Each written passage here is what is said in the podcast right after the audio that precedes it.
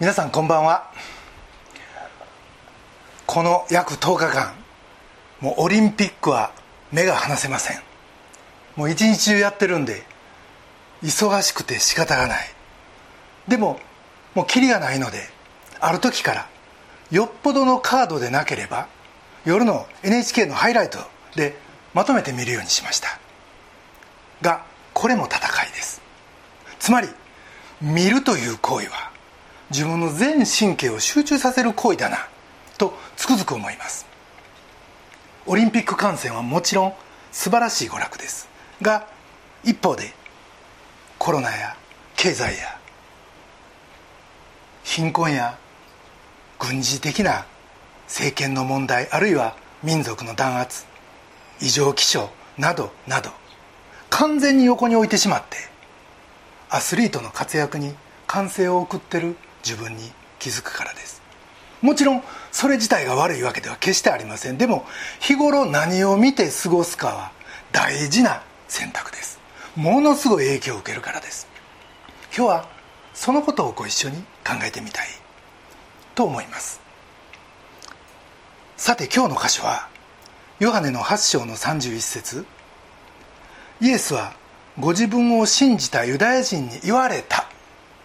とある流れからそのイエスを信じたとされるユダヤ人と語り合ったその最後のところです。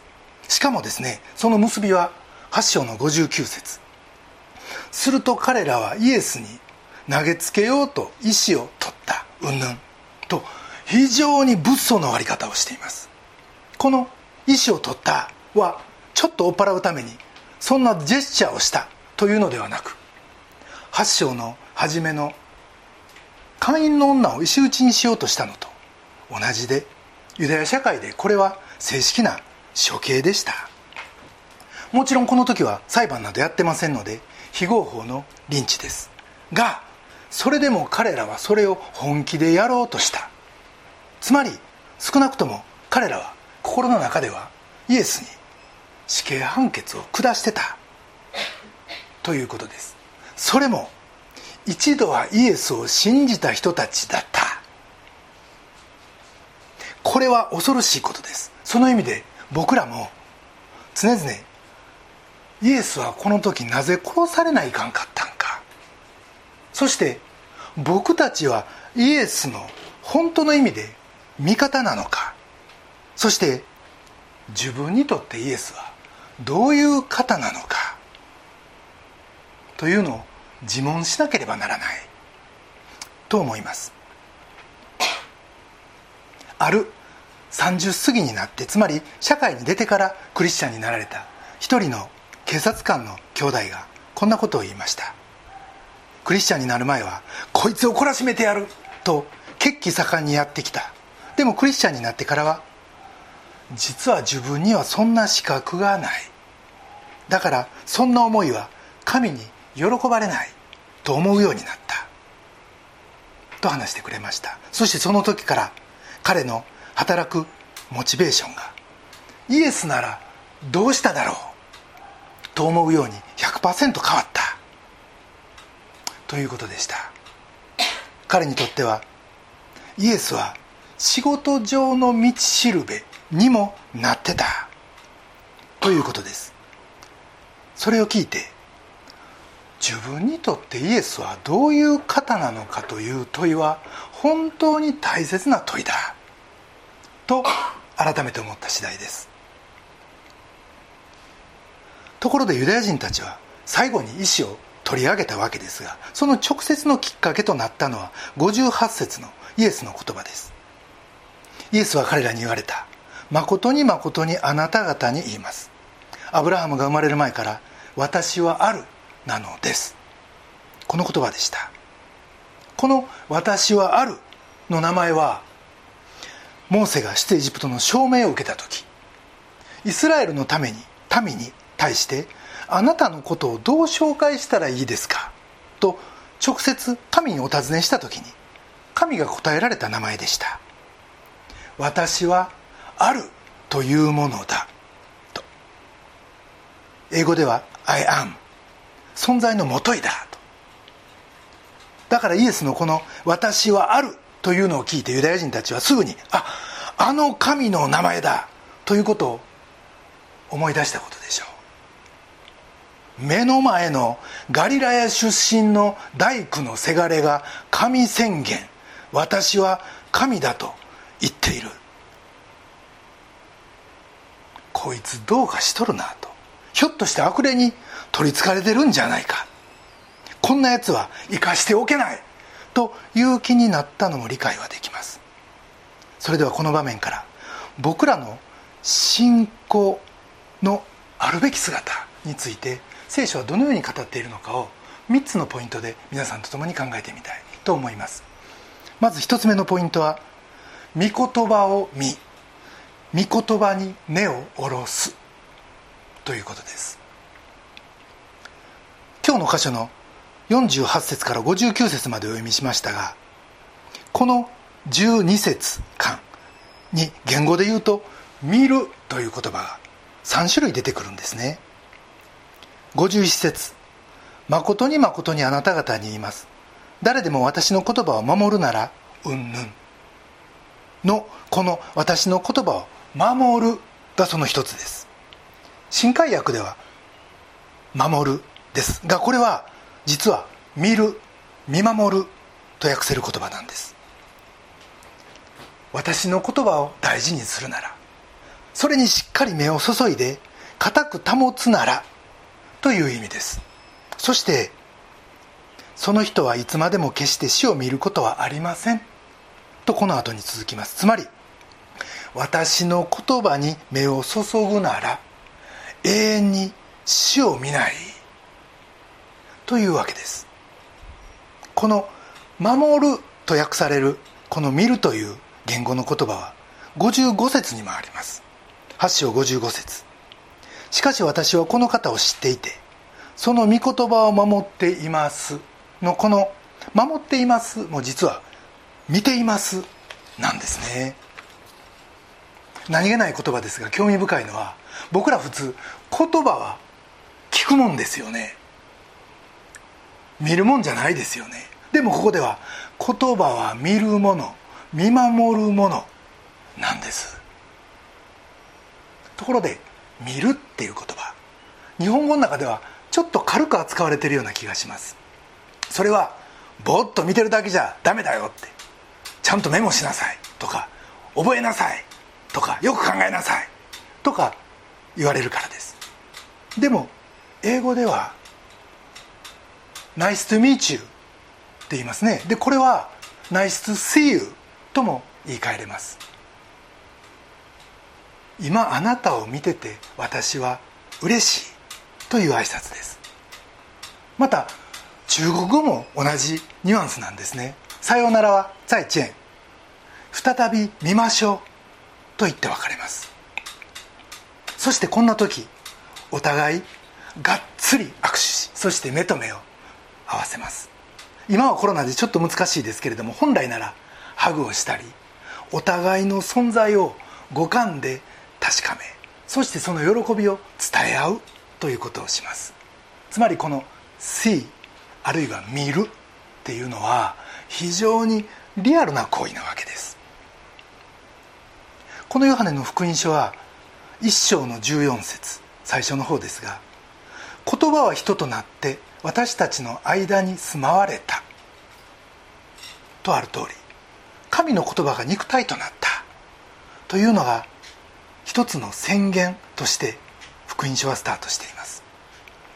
ここから分かることは聖書に書かれているこの言葉これは単なる情報伝達の手段ではない。生きた言葉だ。ということです。つまりイエスそのものなんですね。だから8章の55節。しかし私はこの方を知っていてその御言葉を守っています。とイエスが語られた時。ちなみにこの方は神を表すんですがその言葉とイエスはもはや外的な関係ではない。つまり外外の関係ではない。すでに父なる神の言葉がイエスの中で受肉しそこにイエスが立っておられる。ということを意味します。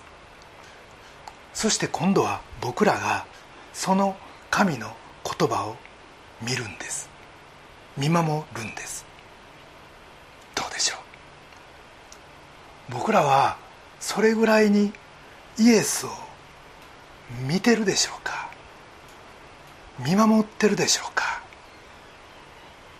自分の内でしっかり抱きしめハグし体温感じるぐらいの距離感にいるでしょうか。ですから言葉を変えると僕らの信仰とはですねこの歴史の中に受肉した神の言葉であるイエスに根を下ろす行為ということができます。言ってみるとものすごい壮大なことだと思います。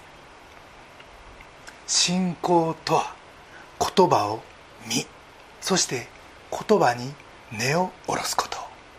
これが一つ目のポイントです。二つ目のポイントは信仰者は死を見ない。ここでもう一つのどうしても見ておきたい「見る」という言葉が51節。その人はいつまでも死を決して死を見ることはありません。のこの「見る」という言葉です。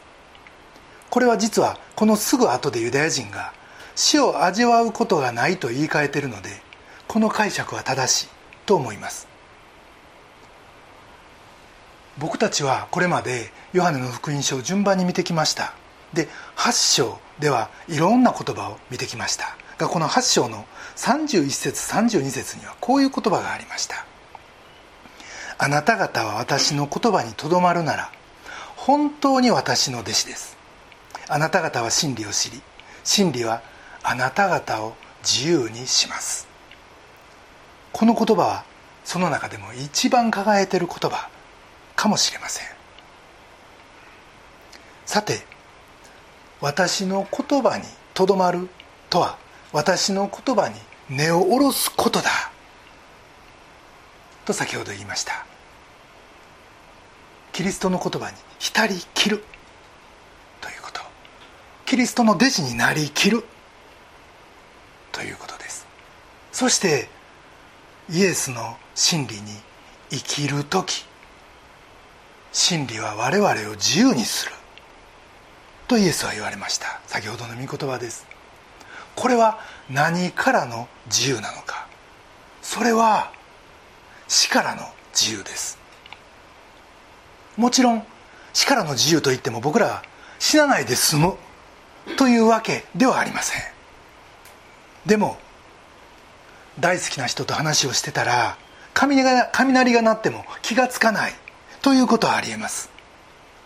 雷がなくなるわけじゃないんだけれども。でもその影響を受けなくなるという状態です。とにかく耳に入ってこないんですね。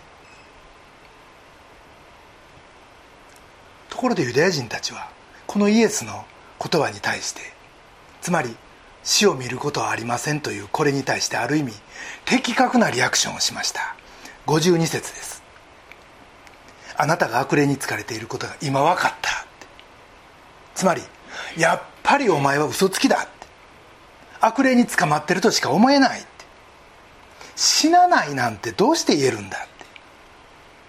真の信仰者とあなたが今言ったばっかりのアブラハムも遠の昔に死んでるじゃないかって。神の言葉を喋ってきた預言者もみんな死んだじゃないかって。しかしですね実はユダヤ人たちはこれまでイエスが語ってきた言葉がちゃんと頭に残ってなかった。あるいは理解できてなかった。ということです。ヨハネの11章ではラザロのよみがえりがありました。そこでイエスの言われた言葉がこれです。11章の25節。私はよみがえりであり命です。私を信じる者は死んでも生きるのです。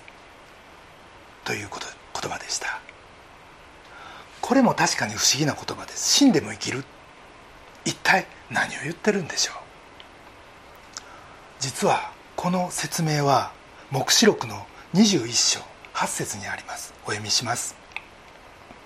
しかし臆病な者不信仰な者忌まわしい者人を殺す者みだらなことを行う者魔術を行う者偶像を拝む者全て偽りを言う者たちが受ける分は火と硫黄の燃える池の中にある。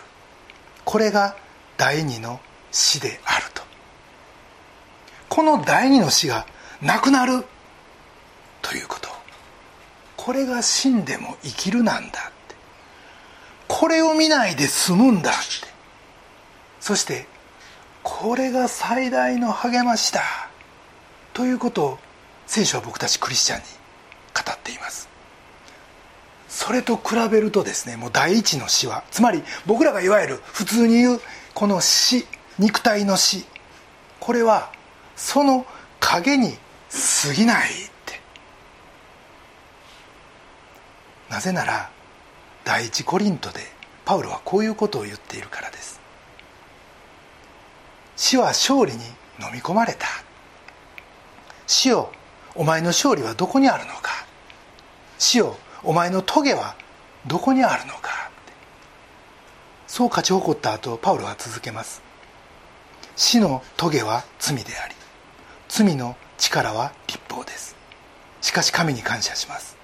神は私たちの主イエス・キリストによって私たちに勝利を与えてくださいました。クリスチャンにとって第一の死というのはもうないも同然だって。有名無実だって。そして黙示録の2章11節ではこのように書かれています。勝利を得る者は決して第二の死によって害を受けることはない。これが僕たちへの約束なんです。だから死んでも生きるんです。だから死ぬけど死なないんです。確かに影みたいな死は一回通過するんだけれども本物の死を僕たちが味わうことはない。と聖書は言うんですね。これってものすごい慰めでありまたものすごい約束だ。と思います。信仰者は死を見ない。これが2つ目のポイントです。3つ目のポイントは永遠なるお方主イエス・キリストです。さてイエスが私の言葉を守る者は死なないと言ったもんだからユダヤ人たちはアブラハムも預言者たちも死んだじゃないかバカも休み休み言えと反発してきたわけです。がこれに対してイエスは今日の本丸とも言えるアブラハムとの関係に言及してきます。そしてその最初が56節でした。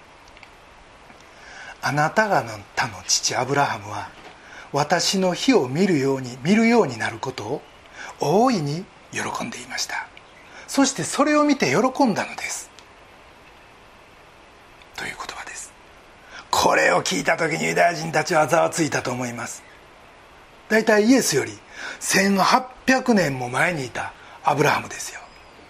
そのアブラハムが私の火を見て喜んだ。とイエスは言ったからです。それだけ聞くとですね50にも満たないイエスがアブラハムの時代にいた。ということ。そしてそこで彼と直接会った。と言ってんです。もう訳が分かりません。これは一体何を言ってるんでしょう。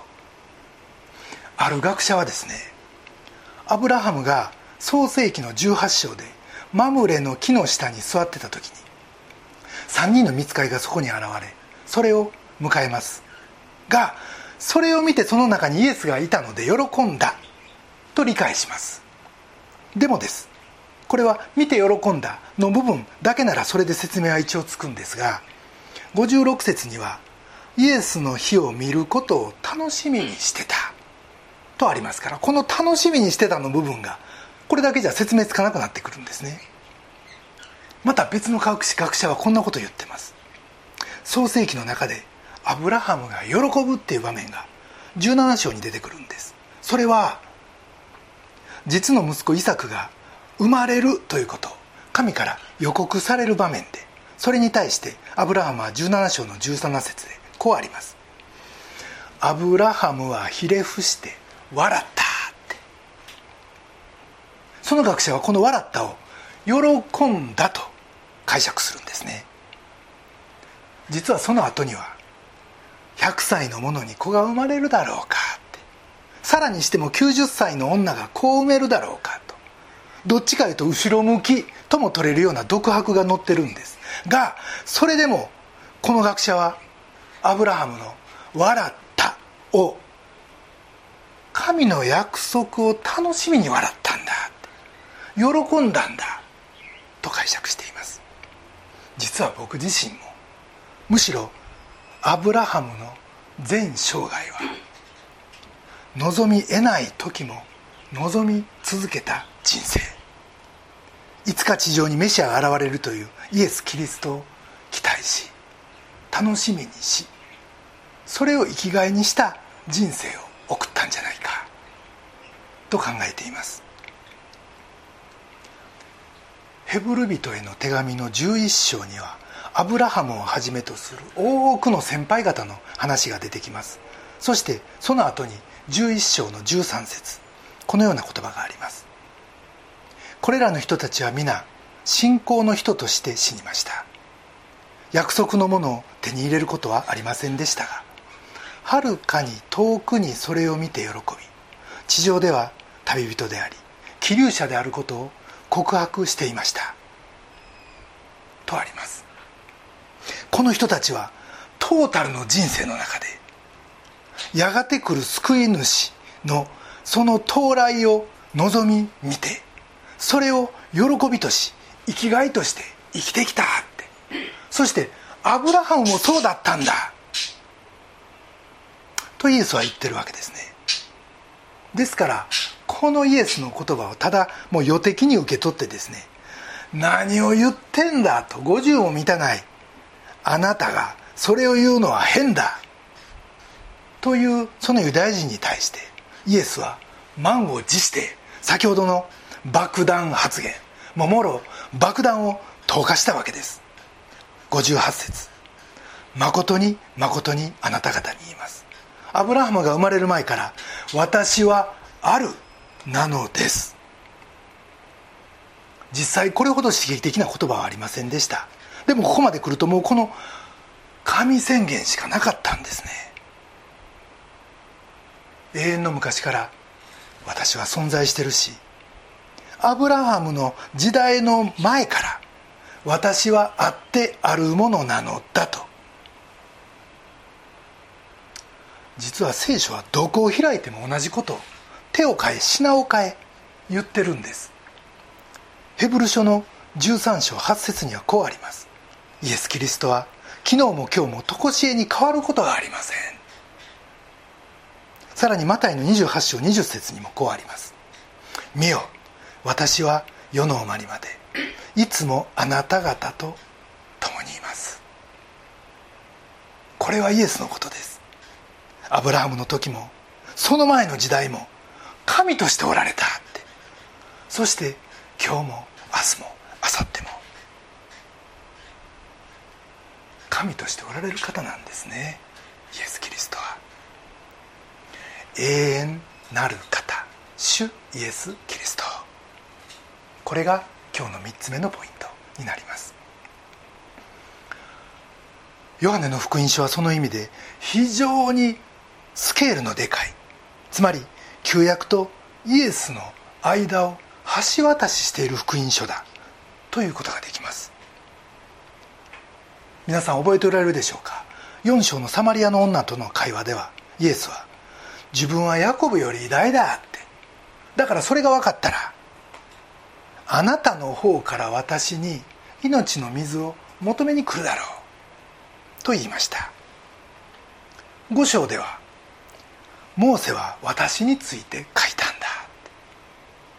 そして今日のところではアブラハムもそれ以外の預言者たちも実はこの私を生きがいとして生きてきたんだ。と言います。そして12章では預言者イザヤも私の栄光を見たんだ。ってつまりです。旧約聖書の要といえる人物は全員それこそアブラハムもヤコブもモーセもイザヤもです。全ての人たちがこのイエスを生きがいとしてたって。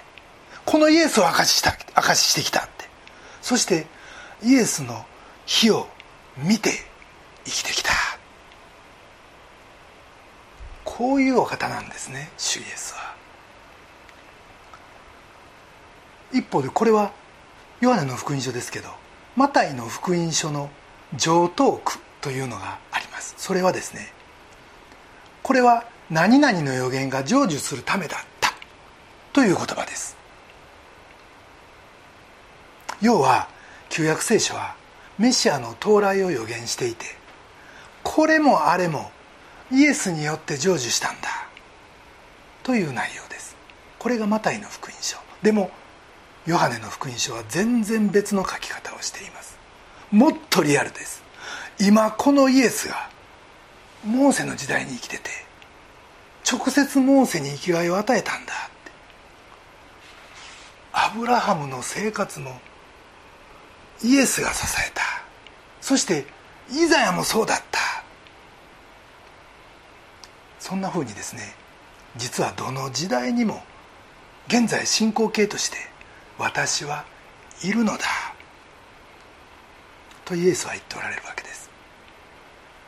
とにかくイエスは旧約聖書の土台だ。そして全ての時代でその時代のクリスチャンと共に働いてこられた。ということ。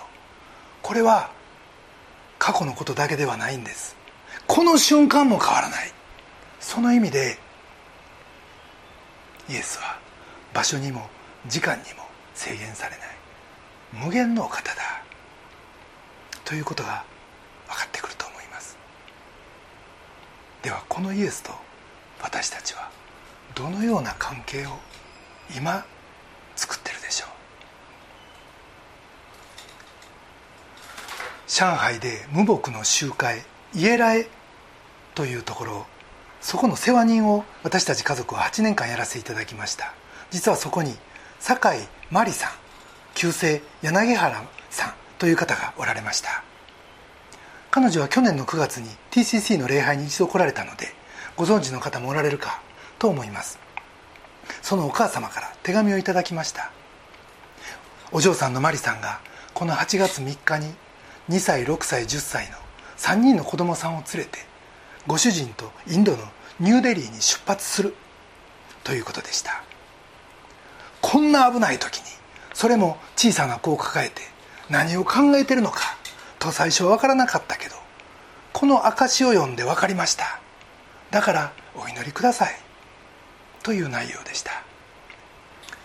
許可をいただいていますので最後にこの証を読んでメッセージを終わりたいと思います。15年前就職して3年目私は自分の言葉が人を傷つけたことに気づかされ打ちのめされていました。これは言葉の使い方を吟味する貴重な機会でした。憐れみ深い主は途方に暮れている私に伴侶を与えてくださり夫の客観的な応援でようやく前を向くことができるようになりました。2008年から10年間ワールドビジョンジャパンで働いていた時長男と次男を出産したことをきっかけにもっと途上国の女性を応援したいと英語の試験を受けいろんな方に推薦状を書いていただきイギリスの大学院の合格をいただきました。が子供たちのビザが下りずにそれも断念。その後自分の言葉から祈っていたということに気づかされ夫の祝福を祈るようになりその後夫のインド駐在が決定します。2018年にワールドビジョンを退社してインドに同行。もしやと思って調べたところイギリスの大学院のコースをネットで受けれるということが分かりすぐに入学。それから3年してその修論を今年の4月に提出したばかりです。イギリスの最先端の開発学を開発現場であるインドで研修するという機会を主が与えてくださいました。その後2020年3月からコロナによる一時帰国となり外務省の途上国開発の仕事にもチャレンジをしました。が最終面接で子供を置いてアフガニスタンでアフガニスタンまで一人で行けますか？と聞かれノーと答えた途端不合格となり落胆しました。でもこれも家族と一緒にいることが第一優先だということを再認識させる神の御業でした。その後5月からはデリーにある大使館で働くことになり今度インドでの共働きに挑戦することになります。開発ではなく今度は政治担当。インドでは今未曾有のコロナ禍の中にあり私のようなものに何ができるのかという大きな不安に襲われることもあります。今コロナ禍であっても平和な土地に住み子供たちにも友達ができ食べ物もおいしくなんと幸せなんだろうと思います。一戸建てでセレナに乗ってゆっくり暮らしたい。子供たちともゆっくり時間を取れるのになぜ今働くのか葛藤することもあります。でも主は主の山に備えあり賜物を鍛えろ。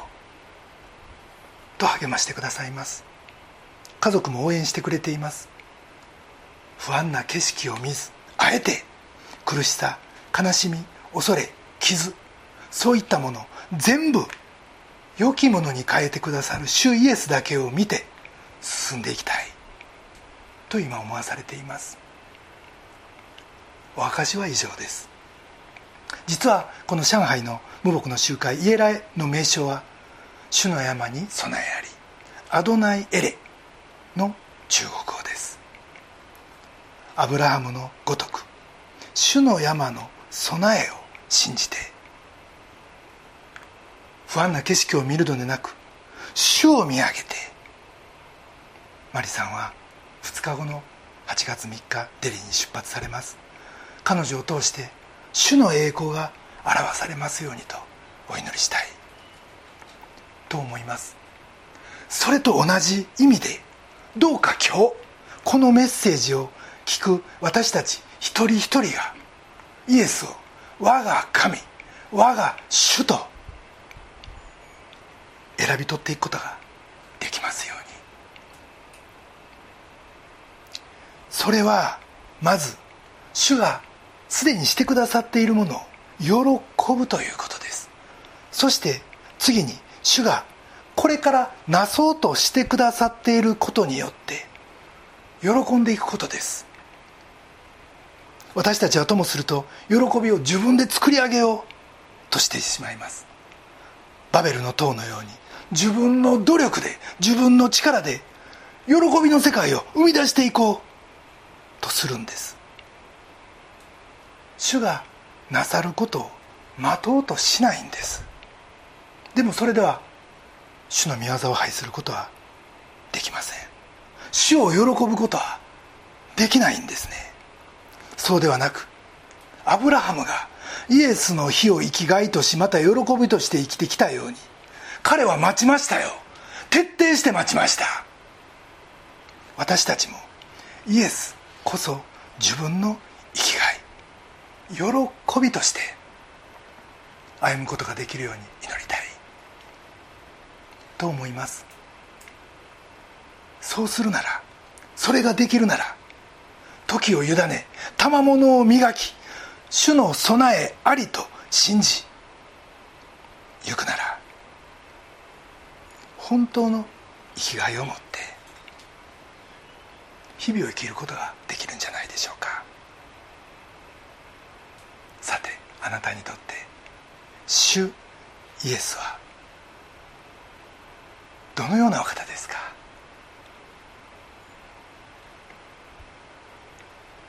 一言お祈りいたします。